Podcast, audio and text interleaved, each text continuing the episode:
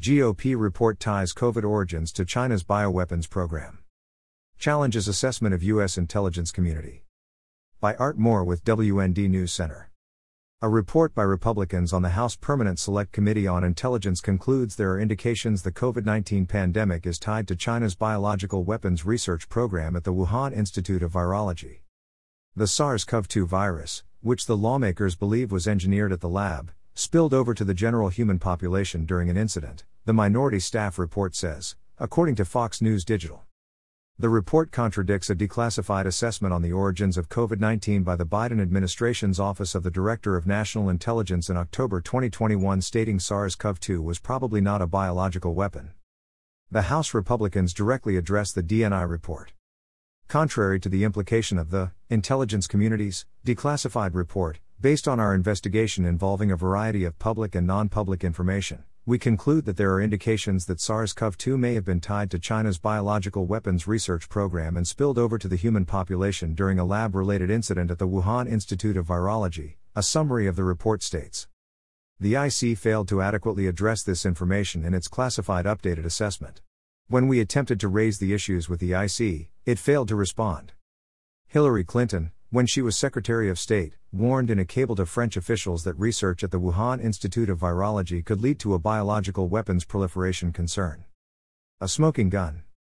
The Republican lawmakers say they have not seen any credible indication that the virus was intentionally, rather than accidentally, released. But they claim they have a smoking gun that definitively resolves the question of the origins of COVID 19 beyond all doubt. They said they will seek to declassify the classified version of their report in the next Congress, when they become the majority, to further the conversation. On Wednesday night, Reps. Jim Jordan of Ohio and James Comer of Kentucky, who will become chairman of the House Oversight Committee, discussed their upcoming investigation of COVID origins. Comer said the committee already has identified people at the National Institutes of Health and the Department of Health and Human Services who were involved in the funding of gain of function research, the engineering of viruses to make them more transmissible and lethal, at the Wuhan lab. Comer explained that the U.S. taxpayer funding of the Wuhan lab went through a nonprofit called Eco Health Alliance led by Peter Daszak. Jordan read from a message from Daszak to an official with Dr. Anthony Fauci's National Institute of Allergy and Infectious Diseases. Daszak said he and his team were happy to hear that our gain of function research pause has been lifted, referring to a moratorium implemented under the Obama administration that ended in December 2017. In another message, HHS informed Daszak's Eco Health Alliance that the department had re reviewed the nonprofit's grant application, and the experiments to generate SARS like coronaviruses were no longer subject to the typical review process. So, they bypassed the review process and they took the pause off the gain of function, Jordan said. And Shazam, what happens? A deadly virus breaks out in the very place where American tax dollars were sent to Wuhan, China.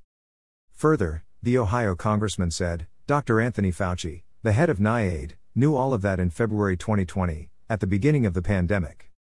Instead of informing President Trump and the government's health leadership, Fauci organized a conference call with scientists with a connection to the Get Their Story Straight and keep that information from the American people. The reference was to a conference call organized in response to Kristian Andersen, a virologist at Scripps Research in California, and three other virologists sending a January 2020 email to Fauci stating they saw strong evidence SARS CoV 2 was engineered in a lab. But after the teleconference with Fauci to discuss the virologist's conclusion, Andersen began dismissing the lab leak possibility as among crackpot theories that relate to this virus being somehow engineered with intent and that is demonstrably not the case.